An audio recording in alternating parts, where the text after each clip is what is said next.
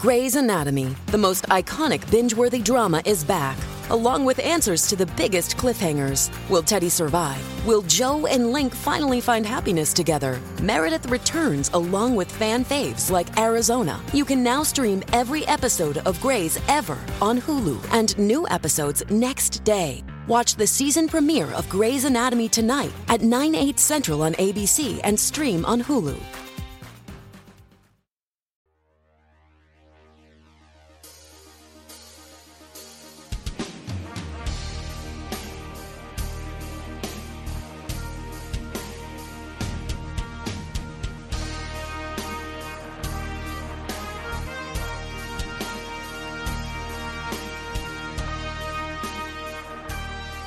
Greetings, dear listeners. This is another bonus episode of the Remnant Podcast. Uh, for those of you who don't know, la- uh, well, in in our weird pocket of the space time continuum, we just finished recording an episode with Peter Boettke on his on Friedrich Hayek, all things Hayek and libertarian. It went long. It was super nerdy. I loved it, but I figured that since this is the first podcast upon my return from uh, our my adventures out west and Jack's uh, adventures out west, that maybe out Midwest. Midwest, that's right. That maybe we should instead of doing a long post game conversation like we normally would, we should instead do a short additional podcast conversation about whatever the hell we want and I'll leave it to Jack to figure out the timing of when these things are released. Um, but just for continuity, oh, this and and also uh, we have two advertisers this week, and we figured each should have their own uh, episode. So uh, this episode of the Remnant is brought to you by Donors Trust, and we'll talk about more about that in a little bit. They're a longtime um, supporter of this podcast, and we're glad to have um, their support. Um, but for continuity purposes, maybe we should pick up where we left off. Um, um, I had made the point that uh, that you can tell how much someone, how much uh, social capital someone has by all that, by what it would take for them to become homeless. Mm-hmm. Um, you know, in the sense that lots of things would ha- I would have to have, and not just social capital, but financial capital, right? I mean, capital. I would have to have my bank accounts wiped out. I'd have to have my wife leave me. I'd have to have her her family disown me, own me. I'd have to have my family disown me. I'd have to have my relatives not want any or my friends not to want to have anything to do with me. Basically, it would have to be like what uh, the Dukes did to to Dan Aykroyd in uh, um, Trading Places Mm-hmm. um, for me to become homeless overnight. And um, uh, and then you made the point that actually, if there's one person in the world who could help make me homeless overnight, it would be you. Yeah. Um, do you think about this often? uh, occasionally when uh, I'm just realizing how much how much of your life is under my control. Uh, or my apparent control, perhaps. Influence. Influence, Yeah. yeah. And I, I, I wield some degree of power over over your fortunes at the moment. That's true, but now that I have you on tape saying this, oh, I was never going to do anything. um, Yeah, you have my what's the uh, mens rea? that's right. You got it. You got the mens rea. But, but, I I could easily remove what I just true. said. It seems we are evenly matched. well played. This is- Um, that reminds me of the um the scene in the in the second Robert Downey Jr. Sherlock Holmes movie, which is okay, but the scene at the end where like you expect uh, Sherlock and Moriarty to fight, but they like instead just imagine to each other how the fight would play out. yeah, yeah, yeah, yeah. They just sort of go back and forth, and then Robert Downey Jr.'s Sherlock Holmes just does something that neither of them predicted they would do. It's funny. That's actually one of my. I agree. It's a fairly okay movie, but that's like my favorite part of it. Yeah, it's it's great. Like very very subverting the action movie uh, trope of like third act climax fight. Right, right. Um. Anyway, Um, so, uh, we're, I, for all I know, um, you know, at this point, the Kavanaugh confirmation hearings, um, it's like the end of what the second season of, of Game of Thrones, and we'll emerge from the studio and find out that Winterfell has been burned to the ground, and um, uh, all of society is is torn apart because it sounds like it was shaping up to be another clown show.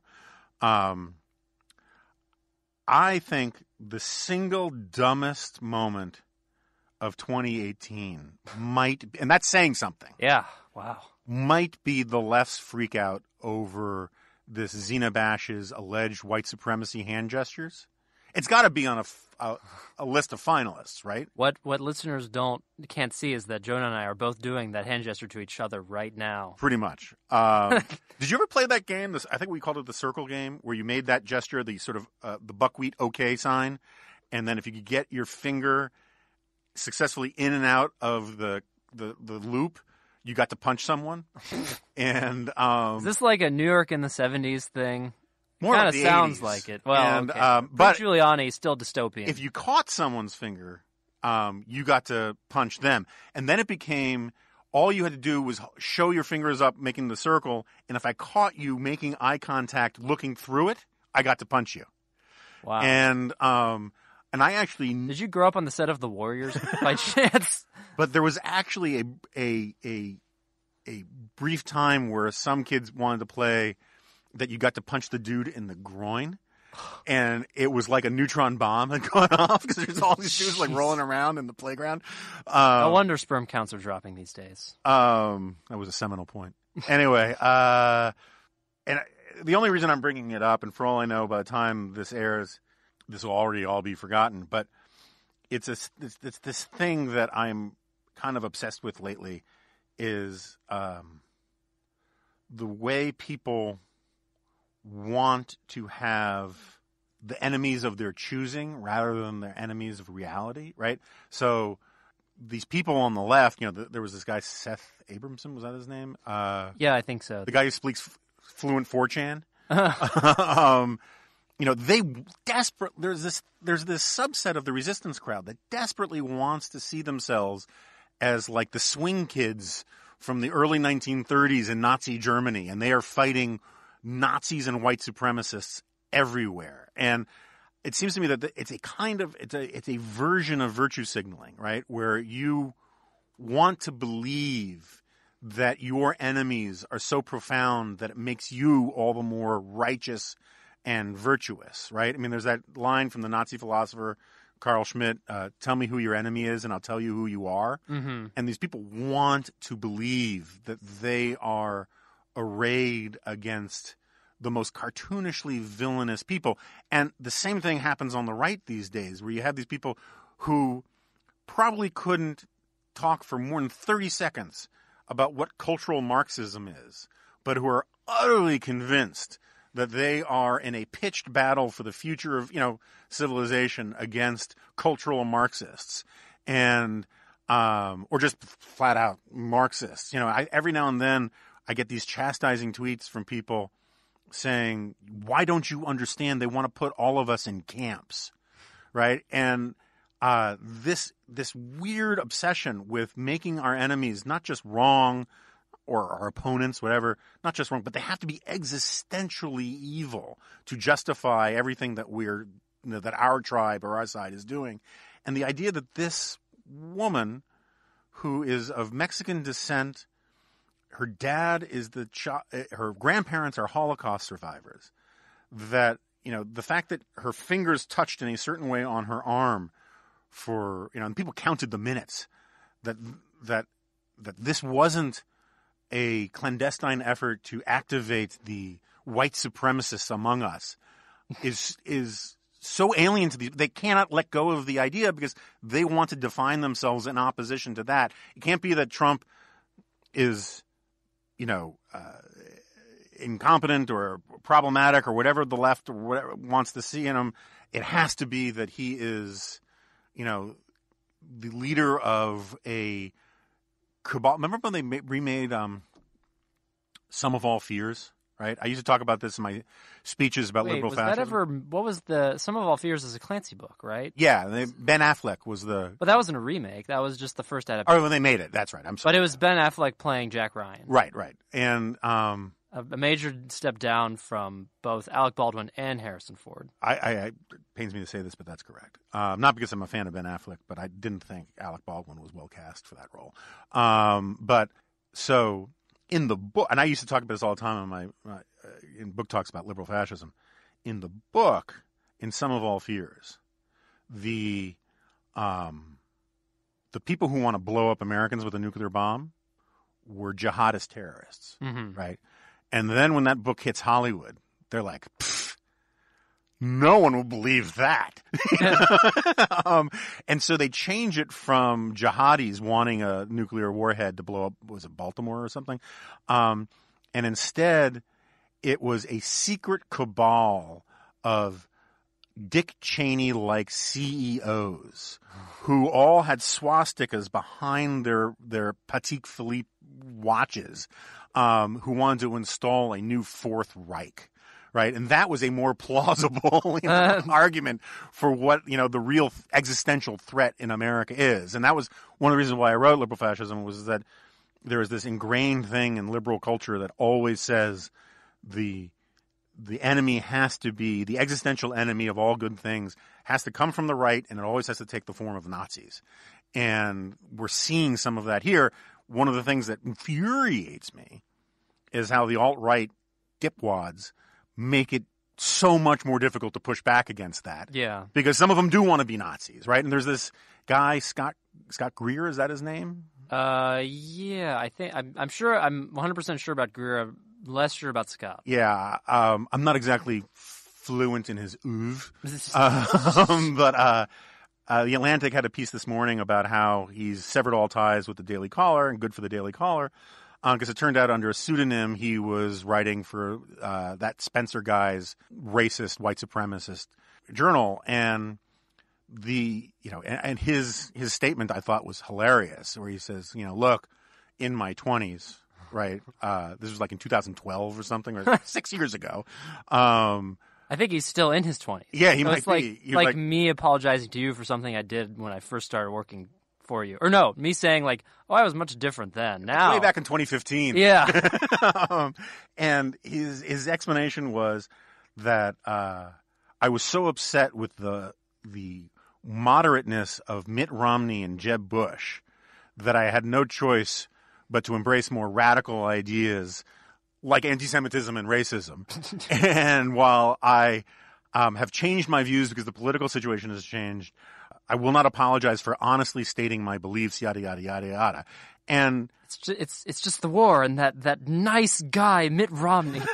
yeah, um, and it, there's this, you know, it's sort of like what we were talking about briefly with Peter Boettke about this. Is there's this idea that somehow going to this racist, anti-Semitic stuff is cool because it's radical and it's intense and and all of this kind of thing, despite the fact that it's evil and incredibly stupid. But anyway, my only problem, my problem is with all of these dipwads who make it so much more difficult to defend a traditional conservative Hayekian, you know, in defense of the liberal order, in defense of the constitutional principles that this country was founded on, because they now, I think, in large part, as a rebellion against the left, are embracing these these this jackassery um, to get a rise out of people, and then they start believing in it. Um, I mean, I think Spencer is, you know, le- legitimately a kooky racist, but the a lot of these young people who got seduced by the sort of the the, the alt right stuff, they just want to be edgy, um, and they're being incredibly stupid by embracing this this stuff as a way to sort of get a rise out of people. Anyway, I didn't mean to get on all that. Uh, and speaking in grand civilizational terms, there is nothing edgy about embracing tribalism. That's right, and It's it's been with us since the very beginning. Yeah, and, and the idea that oh, I'm going to dislike people who aren't exactly like me um, is not cutting edge, you know, No. thinking. Um, Yeah, there was this book written about that. You may have heard of it. I, I may, but I'm, I'm trying to wean myself off of relentlessly plugging um, Suicide. Suicide. of the West, available now on Amazon. Um, and uh, um, but speaking of books, uh, including books that are doing better than mine, uh, the uh, Woodward book is out, um, or pending, is almost out. Um, have you read any of the write ups of it? I did, and this is I read the Washington Post, or no, I read the transcript of The conversation. yeah, and what I thought was f- hilarious about that conversation is that this must just speak to how well uh, or how good of a writer your previous or guest two podcasts ago Rob Long is, but he does those National Review um, fake conversations Yeah. between Trump and I don't know Kellyanne and, or Conway or Trump and John Kelly, and it was like I could not. If you would put that in National yeah. Review, it would have. I would have just assumed that Rob Long had written it because there's even a point where. In Rob Long's version of this, all, he often has the stage direction. Kellyanne enters, Yeah, yeah. and even in that conversation, there's a point where, like Trump, Trump says, "Oh, look, there's Kellyanne. Come over here." so he he kudos to Rob Long for nailing exactly how, how Trump is in the, apparently in these conversations. Yeah. So the problem is, did you see this piece in Vulture about post comedy? I, I saw the headline. Yeah, where apparently now the thing is is to use all of the tropes of comedy, like doing stand up and making observations, but the goal isn't to be funny. it's to you know. Um, I want to hear what Rob Long has to say about that. well, that's the thing is that in a, in a weird way, Rob stuff is funny. The transcript of Trump's actual conversation is sort of post funny. yeah, yeah, that's a good way of putting it. Um, and uh, did you watch any of the, the, the, the hearings yesterday, or were you so turned off by the racist hand gestures that you just couldn't watch? Uh, the only thing that I bothered watching was Ben or Senator Ben Sasse's R. Corn um, That's right. uh, statement that was really like a almost a Howard Beale esque exasperated rant, but that was really needed in the moment. Just um, pouring metaphorical. Uh, what was it? What was it that was poured on people at the gates of medieval castles? oh, molten lead, wasn't it? Or Yeah. tar? tar, whatever. one, yeah. Pouring metaphorical equivalent of that on basically the entire way our politics works now. That was something. Yeah, no, that thing was great, and um, um, and uh, maybe we can put links to it. Uh, that a lot of that was covered in previous conversations we've had with Senator Sasse on this podcast. R. Corn. Arcorn. Um, for people who audio wise can't make out what we're doing, we're saying R, comma Corn, like the Republican from Corn. Um, and uh, so much of it was like straight out of this thing I've been harping on forever about the Parliament of Pundits problem, Mm-hmm. about how about the administrative state. And when he went, when he did his riff, which I only serendipitously got to hear in the car, Because you you kidnapped him and made him repeat it. no, no, no. It was just like I was running around. Yesterday was my daughter's last day um, before school started, and Oh. I got dragged. My wife had to go to work, and I got dragooned into uh, all sorts of back to school shopping and whatnot. And um, uh, and so I'd watched the first hour of the clown show of the hearings, and then I had to go. And but it just happened to be when I was in the car at one point. He started, and I stayed in the car, and I actually tweeted at the time you know, listening to him do this this spiel, I started shouting, you know, Ben Sasse, you magnificent bastard, you read my book, because so much of it was so, you know, in sync with the my stuff about the administrative state and the the problem that we have with congressmen wanting to be pundits and lobbyists um, rather than actual legislators. Um, so I thought it was great. Um, I thought the response to it was great. You know, I, I worry about Sasse's political future sometimes, given the climate that we're in. But I think between him and Nikki Haley, if we could somehow get back to Earth One, um, or touch the orb again, or smash the orb, or whatever, uh, that's the future of the Republican Party that that um, I would like to see. And full disclosure, my wife works for Nikki Haley, so there's that. Um, and Ben Sasse is a friend of this this podcast Yeah, he, Um, he's been in this very room before many times. Well, not many times, a couple times. three times. Yeah, and we did one by phone, I think. Um, then only two times. Well, unless you mean that his his voice has been in this room three times. Oh, oh, has he only been on three episodes of? I think so. Okay. Well, that's still a record, right? Yeah, I don't think anyone has been. Well, maybe Tim Carney has been on. Maybe, maybe. Um. Anyway, so we loved that, or I loved that, the Ben Sasse stuff, and uh, um,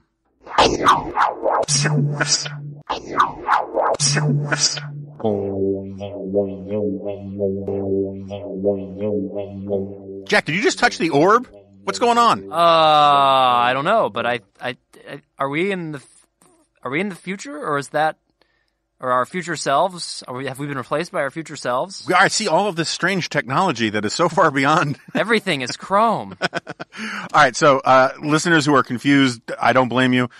Um, we are actually recording this segment of the Remnant podcast a day later, two days later. What? When did Just we? a day. A day I, mean, later. I understand why you're confused. Time traveling does that to It's disorienting, sense yeah. of, of time. and I, um, what is it that they give you in um, Hitchhiker's Guide to the Galaxy when you try t- clean towels? What is it? That well, the towel is the famous thing. Yeah. But I don't think the towel. There's not like a chronometric. Or, Am I supposed to uh, drink like salt water or something? Oh god. There's something like that. I wish it, it's been too long since I've read those books. um. but yeah, I think you're right. I think there is something. So anyway, uh, But I can I can say there's an episode of The Outer Limits that Harlan Ellison sued James Cameron over, in which people trying to kill someone, people from the future trying to kill someone from the past, are rooted in the past by these medallions that that person then learns about, rips them off, and they get like sent back into the future. So that's roughly what you were going for, right?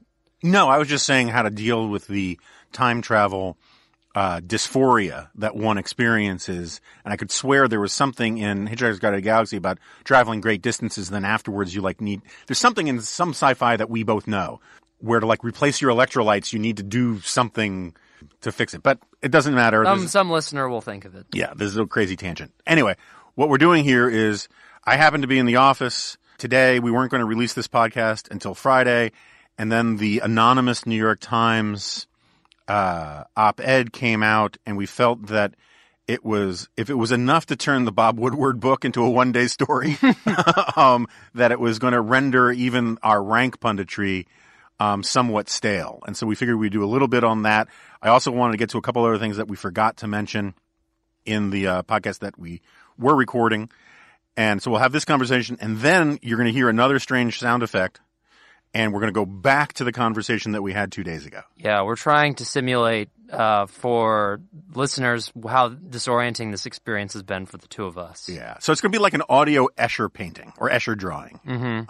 So anyway, there's this anonymous op-ed in the New York Times, as everybody knows by now, um, but which we did not know when we first started talking, that uh, You were so ignorant back then. where the author claims to be a member of the of a different resistance than the left wing resistance, um, but a resistance nonetheless inside the White House that is trying to keep um, Donald Trump from doing crazy things. One of the odd things which I noted on the corner uh, late yesterday is that this oddly lends support to an argument that Brit Hume had made about the Brit, about the Bob Woodward book, that the people who were snatching papers off of Donald Trump's desk and preventing him from doing all of these erratic and crazy things were actually great patriots and I and doing a service to the country. And Brit got a lot of grief for that. He also got a lot of grief for saying that this proves that right wing anti Trump people are wrong um, for criticizing people who work for the Trump administration. And there, I think he still goes off the rails a little bit. But this does buttress the fact that there are people in the administration who are keeping Trump from uh, going uh, off the rails. And the reason why I think Brit's wrong about criticizing, you know, right wing conservative Trump critics is in part because it's the right wing conservative Trump critics and skeptics um, who are actually keeping this White House on a fairly conservative path. Donald Trump doesn't. I, I, I'm going to assert this. Donald Trump doesn't care about abortion personally. Um, I think the only abortion bill he has any interest in signing is the one that he has to pay for first. Um, I don't think he actually really cares very much about guns. He may have convinced himself now. I don't think he ever, until about 20 minutes ago, or until he was ran for president this time, cared about conservative justices on the Supreme Court or on the lower courts. And the thing is, is that by putting pressure on him and convincing him that these are things that he has to do to keep even the more rabid parts of the pro-Trump base happy, um, that makes him do good things. And so there should be more constructive criticism of the Trump administration from the right, not just from, you know, rank pundits like me, but from voters themselves. But anyway, uh, that's all on the side. Um, I think the, you know, what's fascinating in Washington is how this thing is just freaking catnip for the political class. I don't know whether or not this matters to a lot of people in normal America. I mean, I'm, I'm sure they're interested in it, but you know, uh, the guys on, at my cigar shop were kind of split on it. Split on caring about it. caring on it, how interested they were in it, um, why this kind of stuff keeps happening. They kind of there was, there was some eye rolling, and there are other people who were really into it. Right? It's a fascinating political story, right? And so I'll just give you my straight take. I think that the author of this did a bad, bad thing because I've been. It's almost been 24 hours now. I keep asking people, give me a straightforward argument for why this was good for the country or good for the people trying to keep Trump on the straight and narrow, right? It seems to me like sort of the first rule of Fight Club is you don't talk about Fight Club. The first rule of secret cabals within the government keeping the president from doing crazy things is don't talk about or confirm that there's a secret cabal of people doing that because by, and I, I think, uh, you know, Rich, Rich Lowry is absolutely right this was probably intended to wound the president. It um it makes him if your concern working in the White House is that the president is too erratic, too paranoid, too conspiratorial, um, has too much of a persecution complex, writing this op-ed only makes all of those problems worse. It doesn't keep him in line. Makes him less trusting of the people trying to keep him in line. So the interesting question is, is and, and and I'm open to some argument. I just haven't heard it. Maybe Jen Rubin has got a brilliant argument about how this person is a patriot, but to me, it just doesn't make any sense as a matter of national interest um, about uh, you know for America's reputation, for America's reliability. I think David Frum is basically right that this was a really this was this was not a service to any larger cause. The interesting question is, was it a service to this person's cause? And I, I, I, I can only think that time will tell on that. Maybe if this person wants to get a gig at, you know, MSNBC down the ri down the line, or get come out with a book, maybe that's in, it's in his interest. But I could see that cutting both ways. Um, it could be an act of sort of of, of moral sort of character vanity where they want to this was my initial take in the piece I did for the corner was that they want to sort of have remember that scene in um uh Clear and Present Danger where Harrison Ford goes into the other the the bad guy's office and says, you know, you're to you're going to jail, you're in trouble and the bad guy opens up his safe and says, "Hey Jack, do you have one of these? It's a get out of free, get out of jail free card." And it was like an authorization to do what he was doing. I kind of think that like this guy thinks that this thing is a bulwark against future criticism for having worked for the Trump administration. He goes, "Hey, look, I was that guy. I was the guy. I'm on record." Or uh, so also the the villain of Lethal Weapon 2 brandishing his diplomatic immunity. Right. Right. We all know what happens next. Yes. Um, I'm, I'm I'm too old for this stuff. Uh, and um, that was a reference, not a literal statement. Uh, that's what that's what Riggs says. Uh, Yeah, right yeah. before he shoots him. um, no, he says, just been revoked. oh, is that right? yeah, that's the, the Yeah, yeah, yeah. Lethal Weapon spoilers. Yeah. Well, that's at, at some point that's your problem if you haven't seen. Lethal Yeah, Weapon true. yet. And so I do think that the New York Times is in big, big trouble if it turns out that this guy is like some doofus from the, you know, uh, the, you know, the assistant secretary for the comptroller of the currency or something like that, right? It's got to be somebody important. It can't just be someone who technically has senior staff status. I'm inclined to think that James Bennet and the guys at the New York Times op-ed page understand that and that this is probably somebody of some real stature. But you're way too young to have been paid attention to this. You know, there are a lot of people saying, "Oh, this is like the Pentagon Papers." It's not. Uh, there's some people saying it's like Deep Throat. It's not. It, but what it is a lot like is the frenzy in the 1990s about uh, the book Primary Colors about Bill Clinton. Mm-hmm. That Wow. um, about quote unquote. Yeah, it was about Bill y- Clinton. Yeah. and um, which they made an absolutely terrible movie about, which which completely betrayed the spirit of the book because the spirit of the book was about how unbelievably promiscuous in every sense um, Bill Clinton was, you know, and in the movie that turned into this like glorious thing about Hillary, and it was dumb.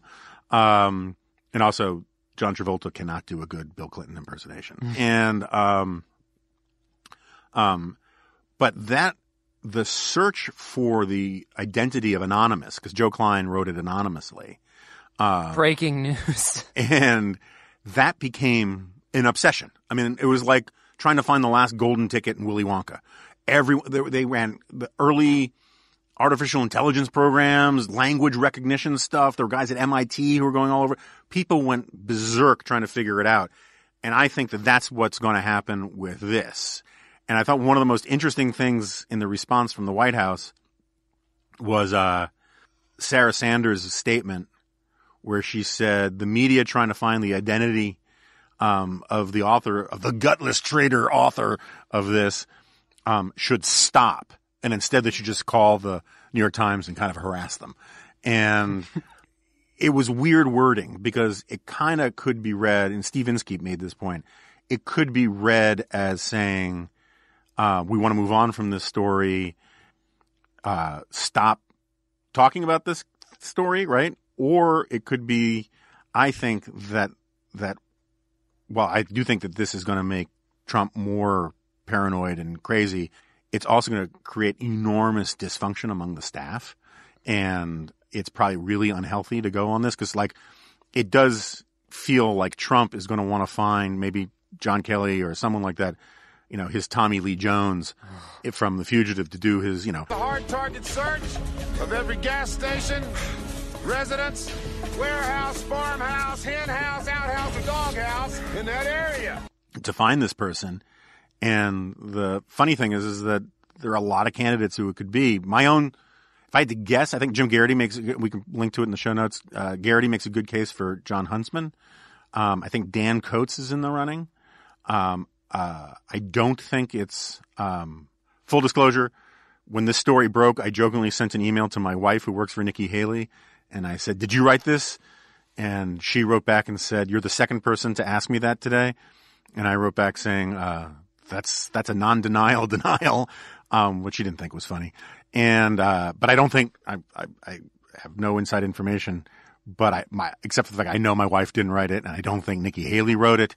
Um, it wouldn't be in her interest. I don't think Larry Kudlow wrote it. Um, uh, there are people who think Kevin Hassett. Um, both Larry and Kevin are friends and former colleagues of mine. I I'm not convinced by either of those. Um, so it's interesting. I, what I, I do think is kind of fascinating is that no one in all of the Sturm and Drang about this, no one is um questioning or calling or, or calling BS on the substance of it. Right? I mean, Yeah. no one and everyone's because we watch politics like it's entertainment these days, everyone's pointing to the treachery of it, right? The betrayal of it, the gutlessness of it, the cowardice of it, and all that kind of stuff. And I, I, some of that I say I think is perfectly defensible. But although Donald Trump tweeting that it was treason, um, I think is nuts and dangerous. Um, it's not treason. Um, I think him calling for the New York Times to you know have the Times turn this person over to the government is insane. There's nothing in that op-ed that reveals you know classified information. By the way, the nuclear codes are. um, and uh, um, and it kind of does confirm, you know, I mean, look, it perfectly tracks the stuff that Paul Ryan has said. You know, that Paul Ryan told Mark Leibovich in that big New York Times profile. You don't know all of the things I prevented, right? You know, all the calamities I, I helped avoid. A John Titor problem again. John Titor. Uh, I mentioned him at the end of the Boettke episode as the time traveler who claimed to be from the future. Oh, right. Had this apocalypse That's that right. he averted, and now we don't believe him. because prophets issue warnings, not predictions. Yeah, and and I know there are a lot of people out there who want to credit every denial that came out after the Woodward book. I I I probably credit some of the denials. I don't think what Woodward writes is gospel. I've been a critic of Woodward stuff many many times. I think the the deathbed visitation with uh, uh, the head of the former head of the CIA, Bill Casey. I've always thought that was very sketchy, and I think the book was Veil. But I'm, I tend to think that, you know, I- was telling a friend of mine who's very pro Trump, you know, you can probably get away with calling BS or one or two of the anecdotes in the Woodward book, but uh, the idea that they're all fake is just nonsense. And I think it's been confirmed the story about, was it Cohen who stole the doc, you know, who did the yoink, st- stole the document off of, uh, Trump's desk. We now have the the actual document that that that was, and that um, Woodward has kept copies of a lot of these things, and so the substance of the letter tracks with things that I've heard from people who work for the Trump administration. That tracks with stuff that we've heard in other books. It tracks with stuff that we've seen in other reporting. That the president is erratic, right? And this gets me back to my original point: is that you know, the whole point of the conservative movement was always to do, you know, we'll put it this way. The point of the conservative movement was to move the center of the gravity of the American, of the American electorate rightward. And that didn't necessarily always mean, therefore, doing whatever was good for the Republican Party. And it seems to me that it's analogous to what the role is for good, serious, patriotic, morally serious, professional conservatives who work in the Trump administration is to uh, move his Overton window at any moment or time um, where he might start acting like an escaped monkey from a cocaine study. And and so that brings me back to my point about how I don't know how this op-ed helped any of that. Mm-hmm. Right? I think that made it all worse. Uh, yeah. So that's also a curious thing. Why, if if you were so, if you thought it was so important that all of this stuff were being clandestinely done, why then reveal it? But I guess the maybe the author was thinking that the Woodward uh, testimony already made that public that like yeah. stuff is being grabbed from Trump's desk, so it's like it's time to act. But still, t- the to act seems strange to me, which makes me think. Here's my I'm throwing my hat into the rank punditry ring. This strikes me as analogous to the actions of these uh, self-righteous millennial types who are convinced of their own rectitude and ignorant of consequences. So, like Snowden leaking NSA right. stuff, Reality Winner, um, yeah. a, a, apparently a, a real person's name, also leaking things, just like for because they're convinced that okay, something needs to be done. Screw procedure, uh, but it, that's their thinking. But really, in the back of their mind, or maybe even more towards the front, there's more of a uh, a selfish motive involved of like, oh yeah, I have to be the one to do this. This is a heroic narrative of of their own creation. So this makes me think that it's a, a younger person. But then you'd think, why would the Times care if it's like someone really not even that much older than I am? Yeah, there there are a bunch of people on Twitter because I don't think it's particularly well written and it's got a lot of cliches in it, and some of that may be covering his tracks, right? You know, I mean, there's this the whole, you know, almost, you know, QAnon level, you know, analysis of the word lodestar to make it sound like it was Pence. I don't think it was Pence. I don't think it was in Pence's interest.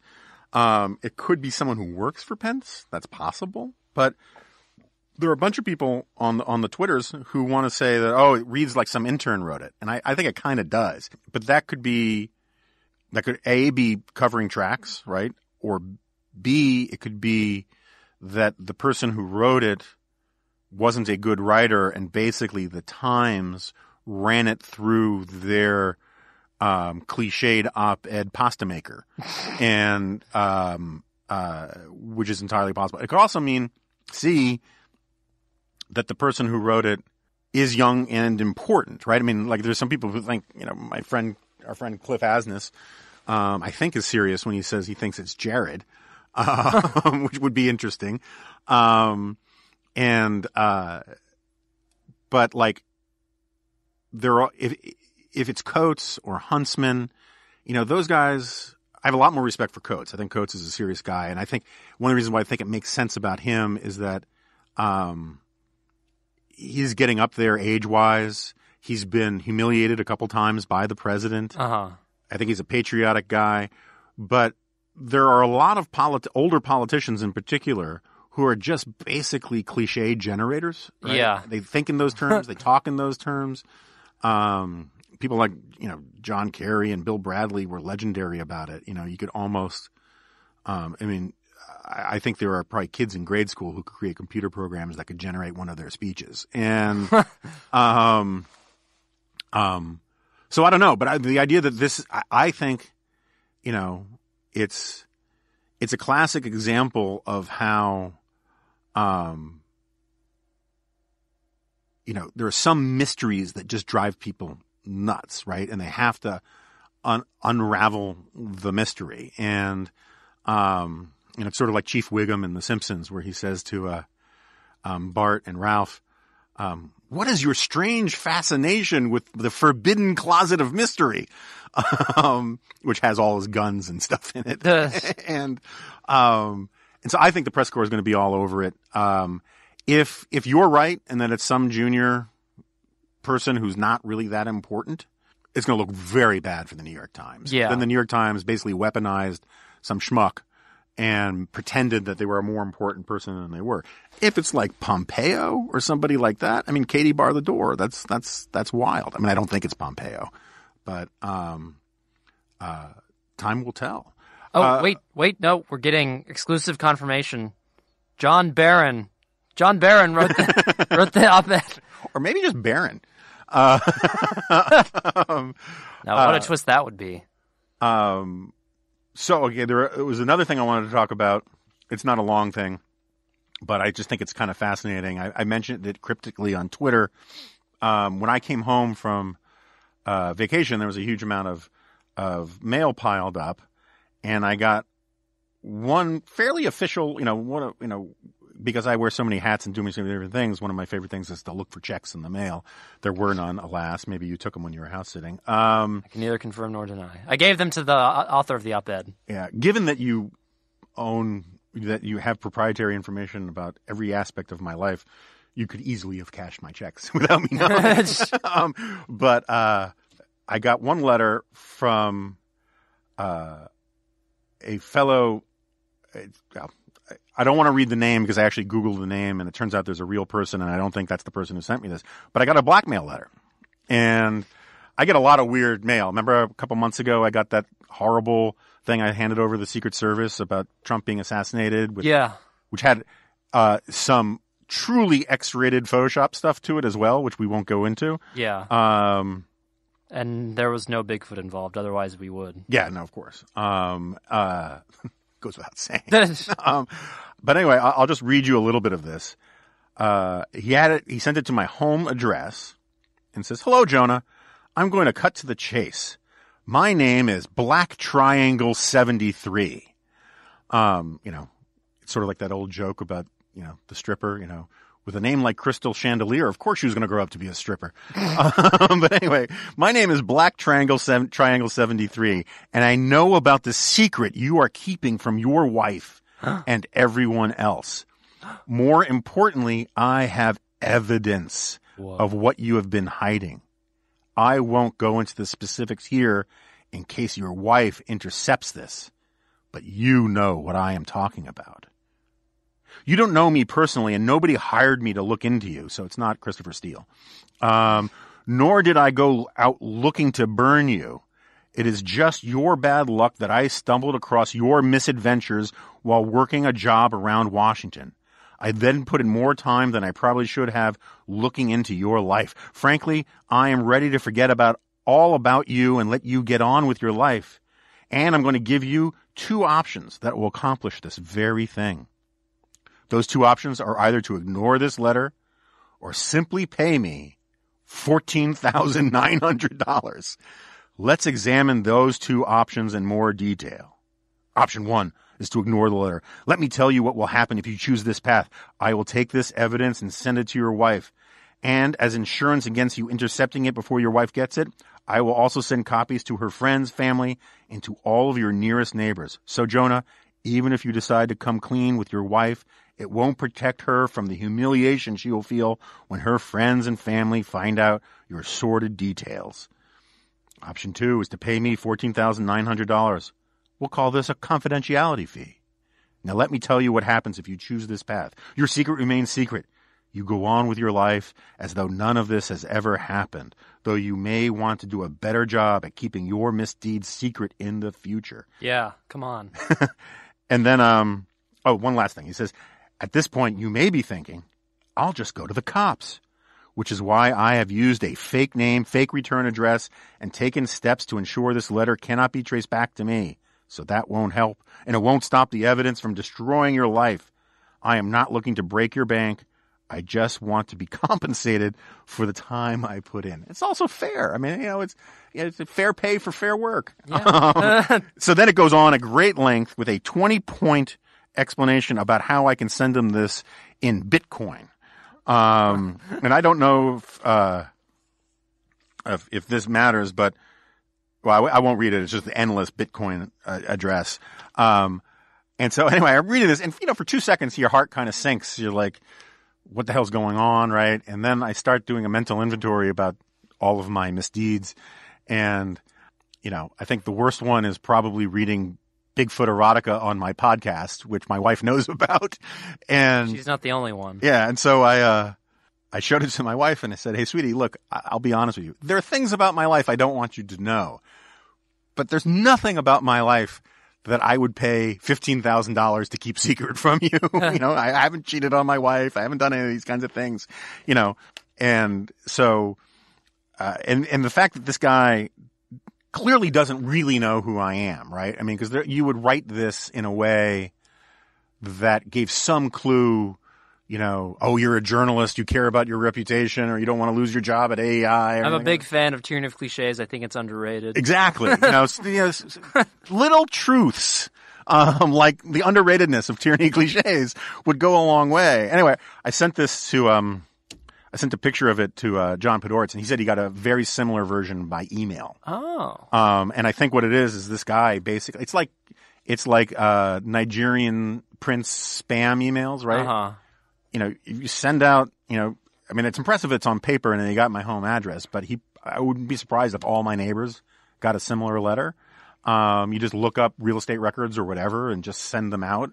And you figure that for every thousand you send out, one person or 10 people, I don't know, you know, did cheat on their wives, did, you know, wake up, um, you know, in a trunk with a teenage boy or something like that. And, you know, and, and they're willing to keep it a secret. But I, I got no, you know, my life is an open book.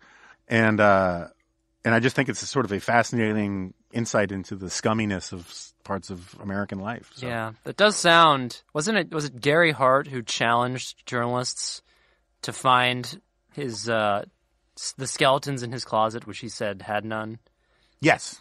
Yes. Kind of, kind of sounds like that's what you're doing here. No, no, no. I mean, look, again, um, have I made mistakes? Yes, I have. but none, most of them my wife knows about, you know, and I've never cheated on her. I've never done any of that kind of stuff, you know.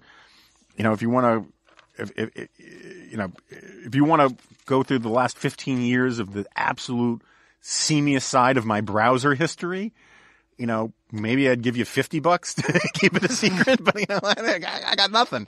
Um, Again, we've already read the Bigfoot erotica on air. exactly. So what what what what else is left? Uh, have you considered the possibility that the author of the New York Times op-ed is the person blackmailing you? That's that's another possibility. So, um, anyway, I just thought this would be a little interesting slice of life for for our for our listeners. Um, so, what else? Is there anything else that we need to discuss? Uh, it sounds like Brett Kavanaugh is going to be confirmed. Um, I just wrote a column, be out on Friday about the uh, the just just unbelievable ass clownery of uh, Cory Booker. I tried to do it because there are few columns I hate writing more than columns about Supreme Court nomination stuff because it's the same. I have the same argument that I've been making for 15 years. It was basically the Ben Sasse argument that because we've politicized the court, we've we now and we've given the court such incredible power that we treat the court like it's um um a legislative and executive branch, and of course we're going to spend enormous amounts of money and energy if you know to elect someone to the Supreme Court if they're going to write the laws of the country. And, uh, um, and, uh, but anyway, so I tried to do something a little different with the column today and I, I, I, uh, compared it to the existential theater of the absurd where everyone does, uh, incredibly wacky, crazy, busy stuff, but it makes no difference because life is a meaningless drudgery and that we have no control over our own fate. Um, and that Godot never arrives and, um, you know, so all of this stuff with looking for the documents, demanding documents, then saying that you're going to violate all of these norms to reveal the documents, and then it turns out that you didn't violate the norms to reveal the documents, and that in terms and then in fact they weren't actually confidential documents in the first place. It's all just. Um, I know you're not allowed to say Chinese fire drill anymore, um, but it's all just uh, showiness for showiness' sake. Um, Post comedy, perhaps. post comedy works very well, yeah. Um, which I seem to recall will show up again as a theme later in this. No, it already has. Oh, has it really? I think. Okay, this is confusing now. um, oh, but something else that shows up either before or after in this podcast is a reference to Burt Reynolds. And right as we were walking, It's after. Is it after? Okay, well, we did not know the in the okay. So in the future of this podcast, which is in the past, we did not know when we recorded it that in the future, which is this part of the podcast, that Burt Reynolds would die as right before we came into the studio. Yep. And so uh, I should mention that I love Burt Reynolds. Um, I tweeted when the news came that Burt Reynolds was actually a great actor, but he moved on to become a great movie star, and I think there's a big difference between the two. Um, uh, and while I don't think anyone can really defend Cannonball Run 2, um, those movies in particular, it's like Cannonball Run, someone on Twitter had made, said the Cannonball Run was terrible, and I said that anyone who thinks that is on the fighting side of me. Um, have you ever seen Cannonball Run? No. Oh, Jesus. Um, have you ever have you ever seen Hooper? Nope. Have you ever seen Deliverance? Yes. Okay. Um, have you ever seen Sharky's Machine? No. Never even heard of that. Uh, that was that was his very brief noir period, um, and uh, um, but his movies, particularly the Cannonball Run and um, Smokey and the Bandit. Oh, Smokey and the Bandit. Um, I think that's where I fell in love with Basset Hounds.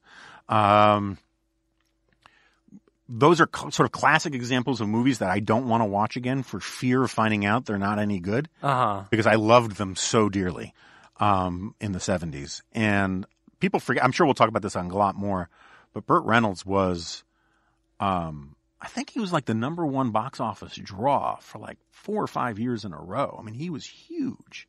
And, um, and he was in many ways, I think it's difficult to think of an actor or a movie star who was just simply more physically comfortable in front of a camera, which is why like the Cannonball Run thing, which was very close in a lot of ways, was really a throwback to the Frank Sinatra Rat Pack movies where they were just like drunk having fun and oh yeah, the cameras are rolling. Let's tell some jokes.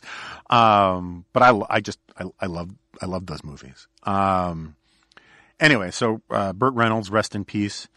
Um, there's a famous story where he and Clint Eastwood were really close friends and they both went to an audition together, I think.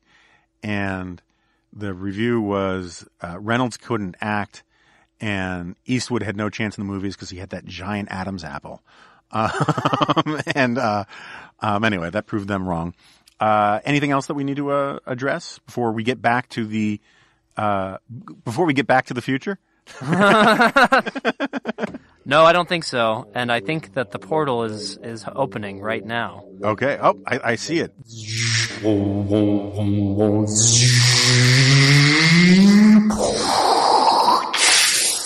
What else do we want to talk about? Um, oh, summer vacation, right? Um, Yeah. some people on Twitter were very cross with you because um, I asked when I was doing the episode from the cab of my RV in uh, in Sandpoint, Idaho. Uh huh. Um, I asked for a report on how my cats were doing, and uh, and there are some listeners who actually wanted to know how my cats were doing, but you went off on some other tangent. Oh, okay. I'll I'll give a It's too late now. I mean, I know I- how my cats are doing now. Yeah, but I can I can describe how the cats treated me. Um, Gracie, the good cat, The good cat. is indeed a good cat. she's a great cat. Yeah, She's legitimately one of the best cats I've ever seen. yeah, she is kind and very snuggly. Mm-hmm. Uh, I had if if I had one complaint about her, it's that sometimes I would be on my computer and then suddenly she would just be there Yeah, yeah. between the computer and me.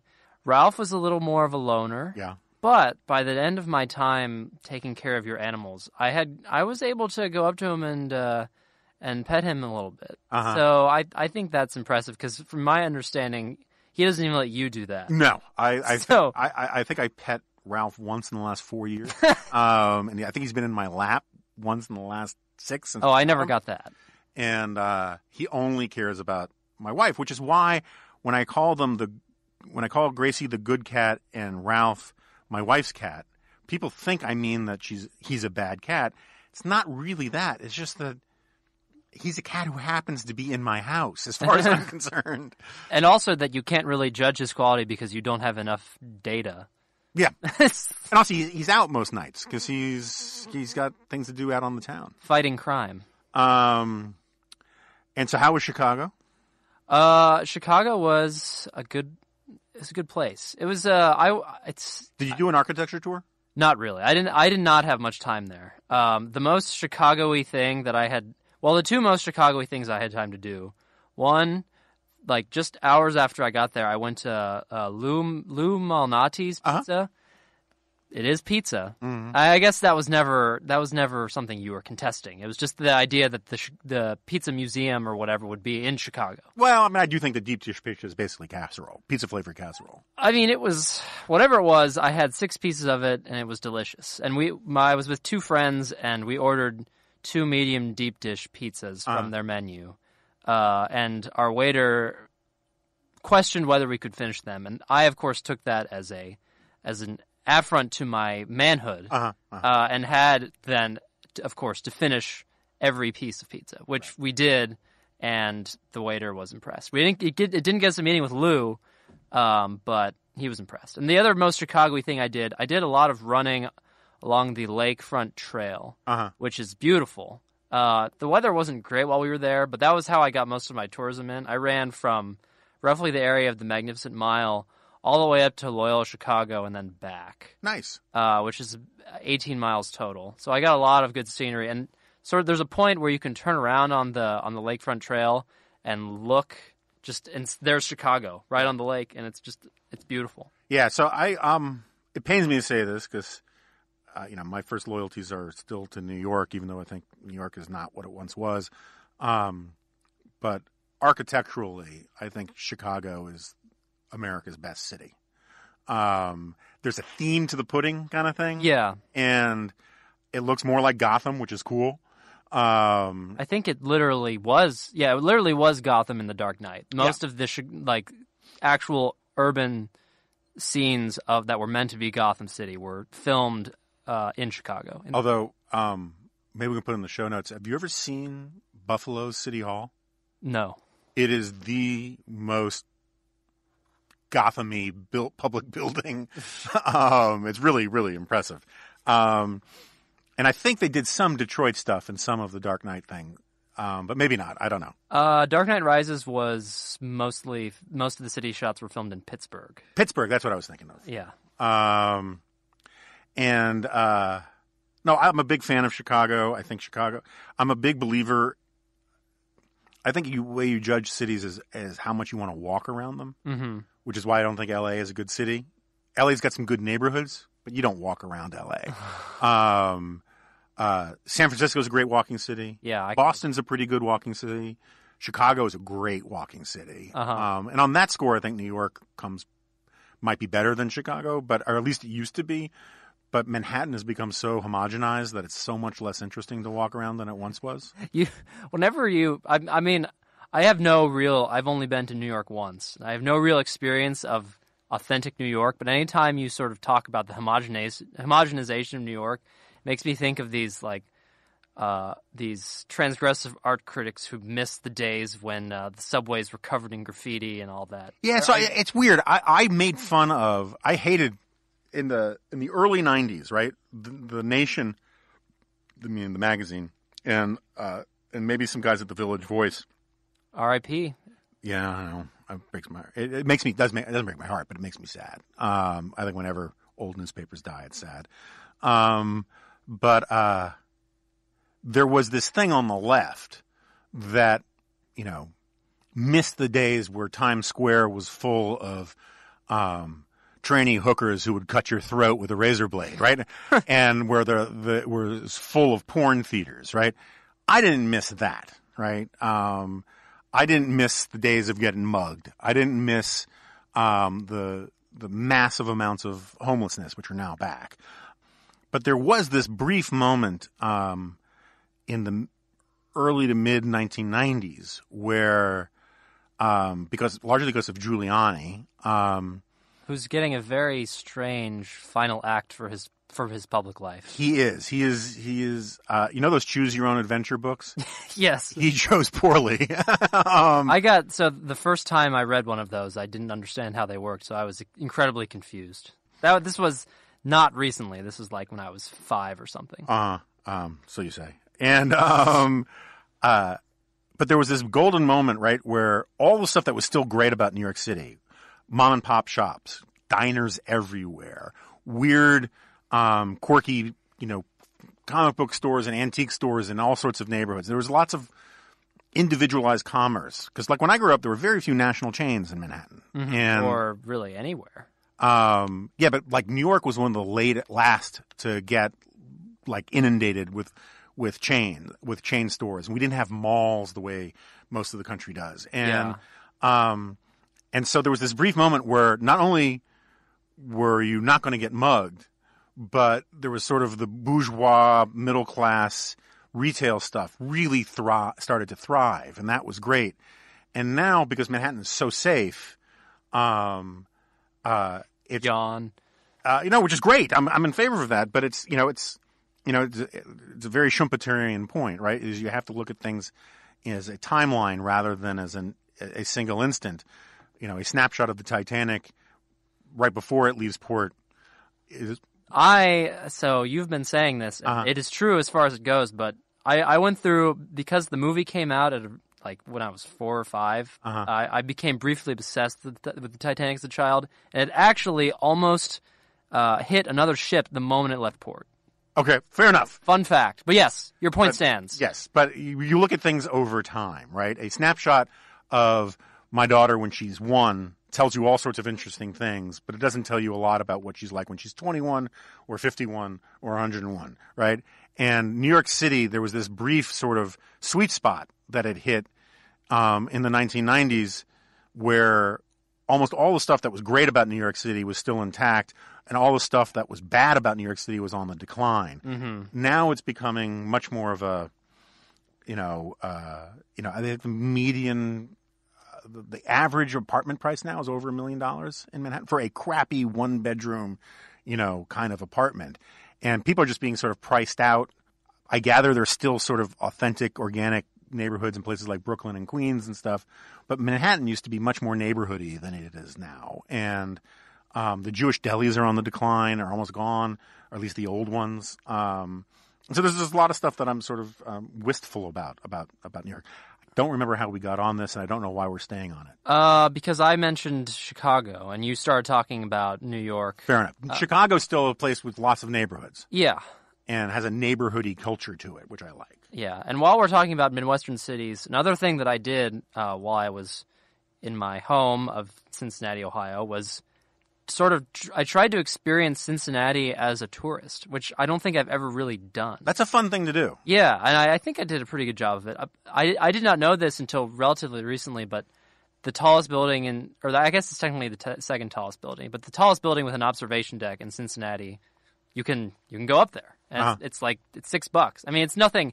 It's no skyscraper by New York or Chicago standards, but you can see the whole area obviously from the top of it, and it was just sort of mind blowing to me to like see all of these things that I places that I had been, things that I knew about, but like pieced together, laid out in this sort of um, skyward geographic configuration, and it, just it was a. And I did other things like that, but it was it was a good experience. I'm glad I did that because I've I'm not technically from Cincinnati. I'm from a, little, a town a little north of it, but it is where it is a midwestern city.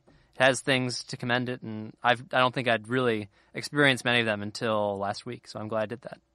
Um, Go to Cincinnati, people. It's a Did- fun place. did you? Um, there's a great episode of Thirty Rock where Oh, they go to Cleveland. they go to Cleveland. yeah, and yeah, and and uh, Liz loves it. Yeah, it's become it's become shorthand with my wife and I because we really liked Bend, Oregon, and we were thinking maybe this is where we would one day like get a house or something like that. And she was like getting the real estate bug, which is always dangerous. and and she was like, uh, you know, and so she was like, I really like it here, but I'm worried about, you know, the Cleve thing. Cause there's this line in 30 Rock where, uh, Alec Baldwin says, you know, where Liz says, I'm thinking about moving to Cleveland. And Baldwin says, look, we all have these moments where we just want to wing off to the Cleve and, and escape from life. You know, it's why I bought a condo in Port Arthur, Texas. But eventually the vacation ends. And, you know, we've had this notion about doing this in, um, in in Portsmouth, New Hampshire. We really love Portsmouth, and we were thinking about getting a place there um, if we could scrape up the money. Um, and the thing with Bend is so freaking far away and so inconvenient, but it's really a cool, great part of the country. I mean, it's full of hippies and and and and people who take artisanal beer way too seriously. but um, uh, but you think that Cincinnati is a superior city to the Cleve?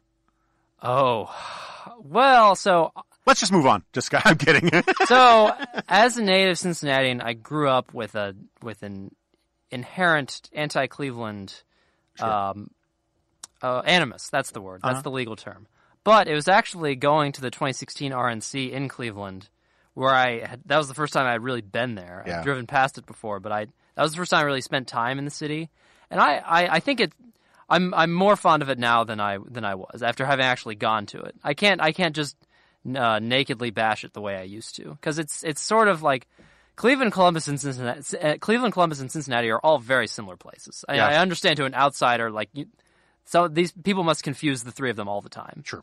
but I But not Toledo. Toledo's a different thing. well, it doesn't start with C Yeah. so that's that that keeps it apart. But no, I can't. I, I as my hometown, I I have to uh, go to bat for Cincinnati. Um, I think it's the scenic beauty of it in terms of hills. Cleveland is much flatter. Um, but Cleveland does have uh, a lakefront, even if it's Lake Erie. uh, no, I mean they're. I, I'll I'll I'll stick with Cincinnati, but I, I can't hate Cleveland the way I used to. Did you ever see the old one of the first uh, fake commercials for? Um, Oh, are you're talking about the the Cleveland uh, tourism no, no. This is a Saturday Night Live commercial um, hastily made Cleveland tourism videos. The title. where they uh, um, uh, they it's a play. It's a parody of the uh, maybe and God, I hope I'm not just completely fake imagining this. Uh, it's some sort of weird recovered memory, but I haven't thought about this in a long, long time. But Do I need to take you under hypnosis? uh, now I'm fascinated to find out if it actually exists. We'll find out. Um, where um, the old, you may not remember them, but there were these old uh, ketchup commercials, Heinz 57 commercials, where they played the song Anticipation. Um, I guess Carly Simon or something. Yeah, that's And Carly Simon. And it takes so long for the catch up to pour because that just shows how good it is. Um, and they did a Could also be frozen. but they did a similar spoof with genuine Lake Erie water, which was full of like beer can tabs and like I don't know band aids or whatever, and it took forever to pour because Lake Erie wasn't the one that caught fire, right? No, that was the Cuyahoga River. Yeah, And see, yeah. that is something I will still make fun of Cleveland for. The Cuyahoga River is caught on fire at least twice. Um, that's just kind of funny. which is bad, right? yeah. Um, also, like vaguely apocalyptic. Well, uh, if did I ever show this to you? I think they did a This American Life or a Radio Lab on it. Um, there's a town in Pennsylvania. Ooh, Centralia. Is that it? Yeah. That's oh yeah, I've been wanting to go there. The coal seam fire, and that Yeah, started in the '60s. we should link to it um, in uh, the show notes because it's a just search on on YouTube. Basically, there was a somehow there was a fire that started in a coal mine. It lit the coal, the seam of coal under the ground, Uh huh. and it's it. If you were inclined to think in these terms, you would think hell was reclaiming this town. Yeah, I I'm told that the the earth is not actively steaming anymore. Smoking. that they're smoking Yeah. in that town. So it is like that hazard of living there is now gone, but there's still but it's an abandoned town, right? Yeah, There's I like think- one person left or something. like yeah, it, it it was been it had been reclaimed through eminent domain, but some people refused to leave. Um, but yeah, that those places fascinate me. And there's the but while we're on the subject of apocalyptic things in the in the in the Midwest, a couple of years ago, there's this giant statue of Jesus off of I seventy five. Um, I guess going north is the eas- easiest way to see it uh, between Cincinnati and Dayton, and it was known throughout the state as I think uh, Touchdown Jesus. Oh yeah, yeah, yeah. Yeah, and That's not near Loyola. no Loyola Chicago. No, Loyola. Yeah, I guess Lo- Notre Dame. Isn't it near Notre Dame? Well, that's a different thing. There's Okay, yeah, there's yeah, a touchdown Jesus at Notre Dame. Yeah, yeah. Uh, but this is a different touchdown Jesus. you have to you have to keep these things straight in the Midwest. But this touchdown Jesus was a like a hallmark of the highway for years, and a, like maybe a decade ago, lightning struck it and it caught on fire, which is just like Old Testament style. Yeah, like that's not thou shalt not worship graven images. uh, but they once it caught fire, they rebuilt it, um, made it slightly different looking. Now it's like five dollar foot long Jesus. It, it used to be. It's hard to explain the difference in hand gestures uh, use, on on air, uh, but look up pictures and we'll put them in the show notes and it will make sense. Are any of the hand gestures white supremacist? Uh, I don't. I don't think so. Um, But what isn't these days? yeah. Well, one thing that isn't is donors trust. Wow, I love that segue. if you're listening to this show, you probably you're probably already bought in on the ideas of limited government, personal responsibility, and free enterprise. Do you also use your charitable giving to support those same ideas? If so, Donors Trust can simplify your giving and take it to the next level. With a donor advised fund at Donors Trust, you can support the nonprofit group uh, you care about the most, or groups that you care about the most, from think tanks to your church or synagogue to the countless charities using private dollars to solve public problems. The favorable tax benefits, additional privacy, and ease of use make donors advised fund, donor advised funds the fastest growing charitable tool in the country. A fund is easy to start and more accessible than many people realize. You know, a common myth about donor advised funds, like Donors Trust, that they're just for the fabulously wealthy. That's not true. Take a look and see if your annual giving could benefit from working with a strategic partner like Donors Trust, who shares your goal of advancing liberty. You know, we probably really should have had this ad in the one with Pete Be- Boettke um, on Hayek because um, the themes of donor trust are so much closer to the sort of importance of civil society, the importance of freedom and liberty. But, um, you know, maybe uh, the people who um, are listening to this will be more inclined um, to give to Donors Trust because they're just such wonderful people and they're much more interested in your summer vacation. so, regardless, regardless of which episode you were listening to, you should go visit donorstrust.org slash dingo to access your free six reasons to use a donor advisory fund guide. Um, Remnant listeners will also receive a special bonus, two additional ebooks to help you identify principle, principle driven charities that deserve your support. Again, visit donorstrust.org slash dingo right now to get your free guide on using a donor advised fund with Donors Trust. Take your charitable giving to the next level by visiting donorstrust.org slash dingo. So, um, You, do, are you going to talk about your vacation at all? Because I, I'm, I'm sort of your your flippant remark in that in that reading that ad copy made me realize like, wow, why are people really? I have no. There's no reason why people should care about my vacation. This is your show. I, I suppose that's true. Um, I mean, I guess you've been updating the world via Twitter pretty. frequently. Yeah, I mean, if if if if, if you're, I mean, if you're really interested in this, you should go to my Twitter feed and just search, just scroll down through the media yeah. That, tab. that'll because, be a good summary. Um, it's just endless pictures of the dogs having a wonderful time. The dogs had a much better vacation than I did. I will put, the, I will stipulate that. I enjoyed it. Um, there's something weird about my wife and I that we really like these cross country drives. I'm not sure I would do it again with the RV. Um, I get the appeal of the RV, but I'm not a super RV guy. Um, I don't, I don't like driving really big things. Um, and, um, You'll never be a star destroyer pilot with that attitude. I think that's probably right. And and there are other reasons why I won't be a Star Destroyer pilot. um, and um, even though this was not a giant Winnebago by any stretch of the imagination, uh, part of the problem was uh, at National Review, I did a Goldberg file right before I left, and they used a stock photo from somewhere of a giant RV towing a Jeep behind it, and people assumed it was actually a picture of what we were driving.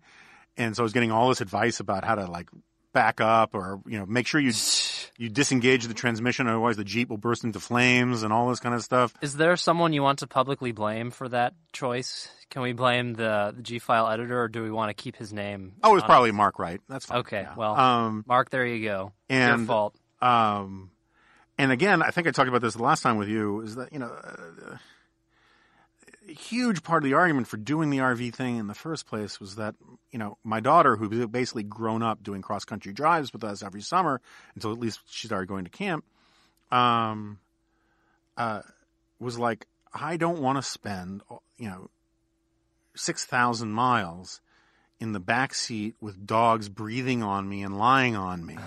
and we thought that was a pretty legitimate complaint. And we thought, well, let's give this RV thing a try. hmm And the problem was is that the dogs had zero. Well, Pippa every now and then, the Springer Spaniel, every now and then would sleep on some surface in the back. Zoe, for six, our you know our white trash swamp dog um, uh, of the of the slash dingo fame, um, she considered it her utmost duty, responsibility, and right to spend the entire trip wedged between the two front passenger seats. um, it was her place. We had, you know, it's sort of like in um, in Smokey and the Bandit, where you need Burt Reynolds to drive, and then you need the other guy to prime the um, nitrous oxide tank. It's a two-person job to make the big jump. Not in Smokey and the Bandit. I'm sorry, Hooper. Um, and uh, I got my um, Burt Reynolds '70s movies mixed up, and um, uh, it was a two-person job. You needed somebody in the front passenger seat to keep Zoe from putting her head underneath the brake pedal, which is dangerous. Yeah, that, it's that Final Destination scene I mentioned and uh, podcasts ago. and um, um, and the thing is, Zoe really showed us something. Everywhere, so we only really camp, camped. We only slept in the RV two nights. Uh huh. Um, we did take turns taking naps during the day to do this drive, but Zoe would sit up awake, staring out the front windshield from the front passenger seat all night long to keep a you know a weather eye for any possible dangers or intruders. And I mean, I would wake up at like three in the morning and look up, and there's Zoe, sort of her head bobbing as she's trying to stay awake um, to make sure that no one, I mean, no one entered the perimeter. Um, and it was really kind of impressive. So this is while the car's not moving. Yes, this is why Okay. we're like we're asleep in the back. Okay. And but during the day, she would stay wedged between the two front passenger seats, and every now and then she would just sort of change positions and try to get like her paws in the wheel well where the driver is, which just is not is not acceptable. um, and of that, she loved both of them. I mean, they just had a great time. They loved Lake Michigan. We went to Indiana Dunes. oh yeah.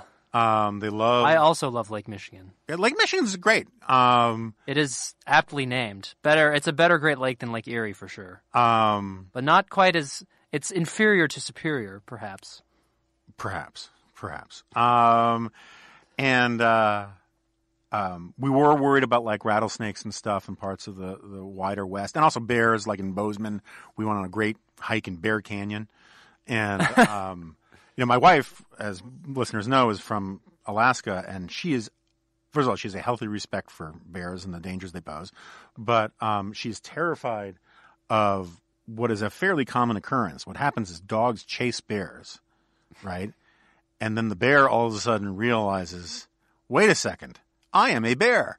I can kill dogs. Yeah, And- this is like there's a scene in, in Memento where uh, Guy Pearce's character is running and he's not sure whether he's chasing someone or being chased, and then a gun starts being fired at him, and then he realizes, oh, I'm I'm being chased That's by right. someone. So the bear all of a sudden will turn around and start chasing the dogs. And the dogs will turn around and run back to their human, then run right past their human, and then the bear will say, Ah, human, I will eat your face. and my wife has a very healthy fear of this happening because she could totally see Zoe chasing a bear until the bear turned around, and then the bear chasing Zoe back and leading, and, and Zoe leading the bear straight to us or straight to her. But, uh, Well, you just need either Jeremiah Johnson or Leonardo DiCaprio's character from The Revenant on hand to fight the bear. Rob, that might that might do it. We did um we in Bend we did an escape room. Have you ever done one of these things? No, I've heard of them though. Um it was I assume you got out. we got out. We uh, we didn't do great, but we had fun. Um, we almost had it finished um, when we got the three minute warning, and then when I say almost had it finished, we did ninety five percent of the problem solving, but the last five percent was hard, and I don't think we would have gotten it if we had another twenty minutes. Uh huh. Um, but uh, and it was super creepy. And um, you know, for the people who don't know, it basically you go into a room. There's a series of puzzles and mysteries you have to solve to figure out how to get out of the room, as it were, or solve the mystery of the room. And we were supposed to uh, rescue a little girl who was kidnapped. And uh, it was kind of cool. I'd do it again, you know, um, with the right group of people. Maybe if there was more al- alcohol involved. and now that I under, and I say more, I didn't say none. Uh, and uh, but uh, um, but it was kind of cool. So, do we have any other substantive things? Because I feel like we're just sort of stringing people along. Uh, well, there's something I want to mention. So Okay. one of the other things I did on my vacation, again, I mean, like I'm I'm really not that important, but I'll mention this anyway. I I finished. I I know I mentioned on this podcast, previous episode, that I was reading the Silmarillion again. I finished it. It was great. Um, Akallabêth was the best part, which dis- which uh, details the fall of Numenor. But I bring it up because not just to like show off or something, but also I, I There's want a very select part of our audience that thinks you're showing off. yeah, yeah, yeah. I what I want to nominate the Silmarillion as as one of the at least the official. Well, in the Tolkien universe, it none of what he wrote is fiction, but in common understanding, fiction. I want to nominate the Silmarillion as the official fi- work of fiction of the Remnant because I can't tell you how many times in the course of the narrative of the Silmarillion uh, there is an incredible devastation by the forces of evil that only a small remnant, and that word is almost always used in the text, survives and just lives on to carry on the faith. And that that's basically the summary of, of what happens in Akallabêth with the fall of Numenor. Aragorn in the Lord of the Rings is a, is a descendant of the remnant that comes out of Numenor that survives the, the the destruction of it.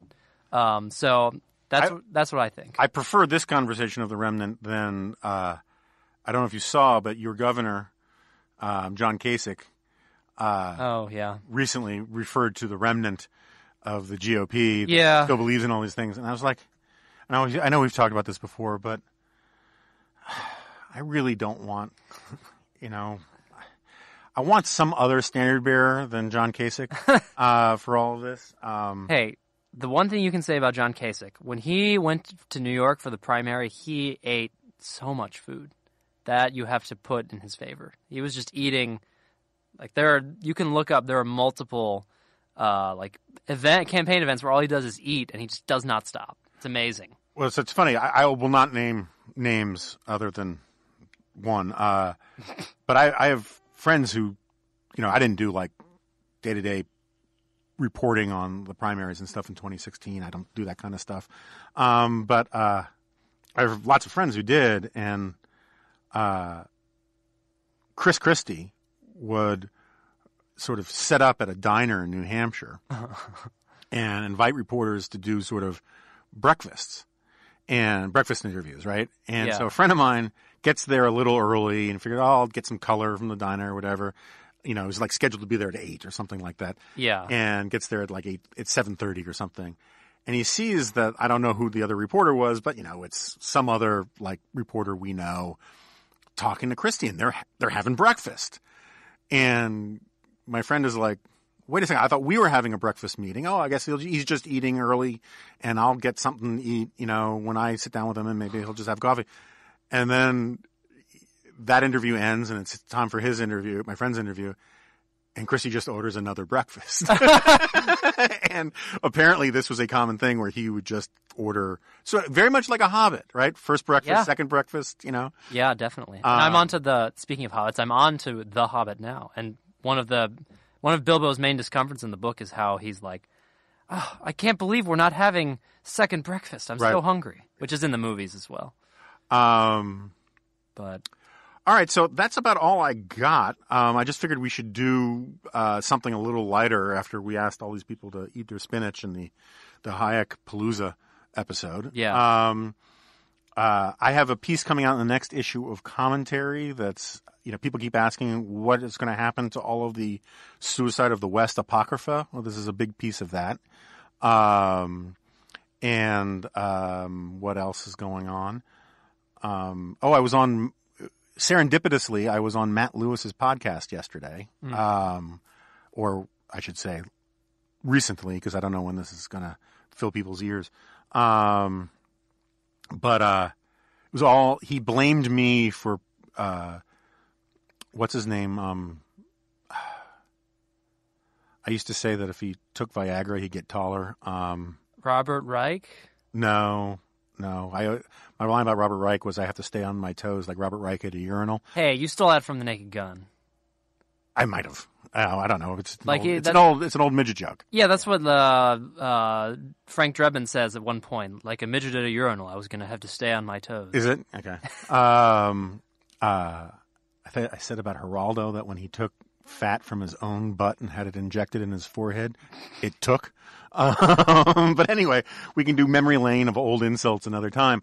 Uh, Alan Dershowitz. oh, uh, Alan Dershowitz was supposed to be on Matt Lewis's show, and before he canceled, uh, Lewis was previewing some of Dershowitz's arguments and basically saying, as Lewis puts it, that um, Dershowitz has been giving Trump a permission structure. He's not necessarily arguing that Trump should, but he's saying it's within the realm of acceptable responses that if Trump concludes that if he is impeached and the Senate votes to remove him from office, that he can just refuse to go along with that. If he concludes in his deep understanding of the Constitution that such an impeachment is illegitimate. And I think that is, uh, we try to keep the lyrics on this clean, bat guano crazy. Um, and so then Dershowitz, and I said so on Twitter, and then Dershowitz canceled. And so Lewis was like, okay, you owe me, come on on. And we, we talked for a while about this stuff and some other, um, um, things having, there was more rank punditry by me on that than there has been on this. I'll put it that way. yeah, okay. Um, and, uh, something I started doing on the road, and I have to thank Sonny Bunch for this. What? Yeah, what I are you know. thanking Sonny Bunch for? Well, you know, he brought up how he's been rewatching Deadwood. Oh, because of the movie. and yeah, because of the movie. But I, he put it in my head. I was like, you know, I haven't watched that in a long time, so I've been rewatching Deadwood too. It really is as good as I remember it. I mean, it's really great, great stuff. Um, um, and there, I'm picking up things that I had forgotten in there. Um, Also, you're um, replenishing your store of, of, of archaic insults. that's right. um, Some of which, well, most of which, perhaps all of which, we cannot use on this on this podcast. many, a great many of which, yeah. Um, and um, um, and I also started watching by almost by accident this show on Amazon called Fortitude. Have you seen this? I I Are- I haven't decided if I'm going to continue with it. It's strange. Um, don't have the fortitude for fortitude. I may not have the fortitude for fortitude. Uh, do you have any other pop culture picks? um, Suggestions other than the Silmarillion, which no one's going to read? and the Hobbit. Uh, no, I've been uh, been uh, I haven't done much pop culture lately, but I will. I'll in exchange, I'll give some pop culture trivia.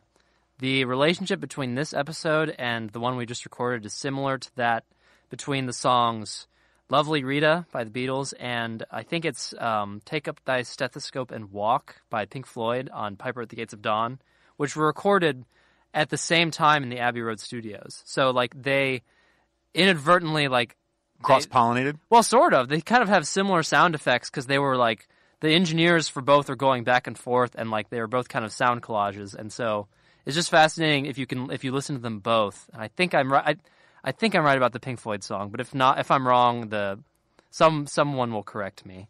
Well, Um, if- we're trading uh, weird trivia, uh, listeners may you can find a link um, uh, in the show notes. I did a, and I, I really thought there was going to be more of a reaction. I'm a little bummed. I think it's partly because it's if you don't have a digital subscription and you use up your free visits, it's hard to get. But I did a my big piece on the movie They Live with Rowdy Roddy Piper and um, and its connection to Frankfurt School Marxism and um, I thought it was going to get more of a reaction. Actually, to be honest, I wanted it to be the cover because I thought you could really do a great cover from a, a movie graphic um, Yeah, for it. But they went with the gun issue instead. read this article. Buy this magazine. Um, and uh, uh, anyway, but it, it, one of the things I learned while researching that that piece was that the short story, what's it called that that they live is based Uh, on? Something like something involving a time. Yeah, something, some, some Something o'clock, Yeah, uh, noon, something like that. and uh, the author of that, the science fiction author of that, who first wrote the short story that They Live is based on, his real claim to fame was he was the inventor of the propeller beanie, which I just think is kind of awesome and, and, and is probably less of a cultural icon today than it was, you know, 40 years ago. But it really, I think it's still, there are very few visuals that scream dork that are more iconically associated with dorky or nerdiness than the propeller beanie. I agree with that. Um, and uh, with that vital piece of information, Two vital pieces. uh, two vital pieces. Send your obscure, weird trivia uh, to at Jonah Remnant on Twitter or to the Remnant Pod at gmail.com. Mm-hmm. Um, uh, suggestions for future shows. Again, you know, we want to make this weirder. Uh, maybe we'll do an all weird trivia episode um, where we just sort of have to like instead of having poker chips, we just trade one-upsmanship on weird trivia. I think people. oh would like that. man, that. would get, whew, that would get weird. Yeah, yeah, yeah. Um, uh, and um, uh, someone suggested on Twitter recently. See, I read all these things. Uh, that they liked the the publishing episode with Jay Mandel, the one my agent, um, and they thought that it would be good to have an episode dedicated simply to column writing or punditry. Ah, And that is probably for me the single easiest episode to cast. Um, given that, you know, like, uh, you know, a third of my professional friends are in that line of work. Um, uh, so maybe we'll do that. I think that might be interesting. And, um, but I also want to just, I really do want to do more weird episodes. I want more sound effects. I want more, um, I want to trigger more people to become, uh, serial killers or um, you know, you know, like eight more days to Halloween, Halloween, that kind of stuff. Um, you you you want more serial serial killers? well, I, I mean figuratively, not literally. Um, So, oh, so you mean it the way that? Uh, oh wait, no, I can't. I you you have this Joe Biden line so effortlessly memorized. I was trying to imitate it, but I can't.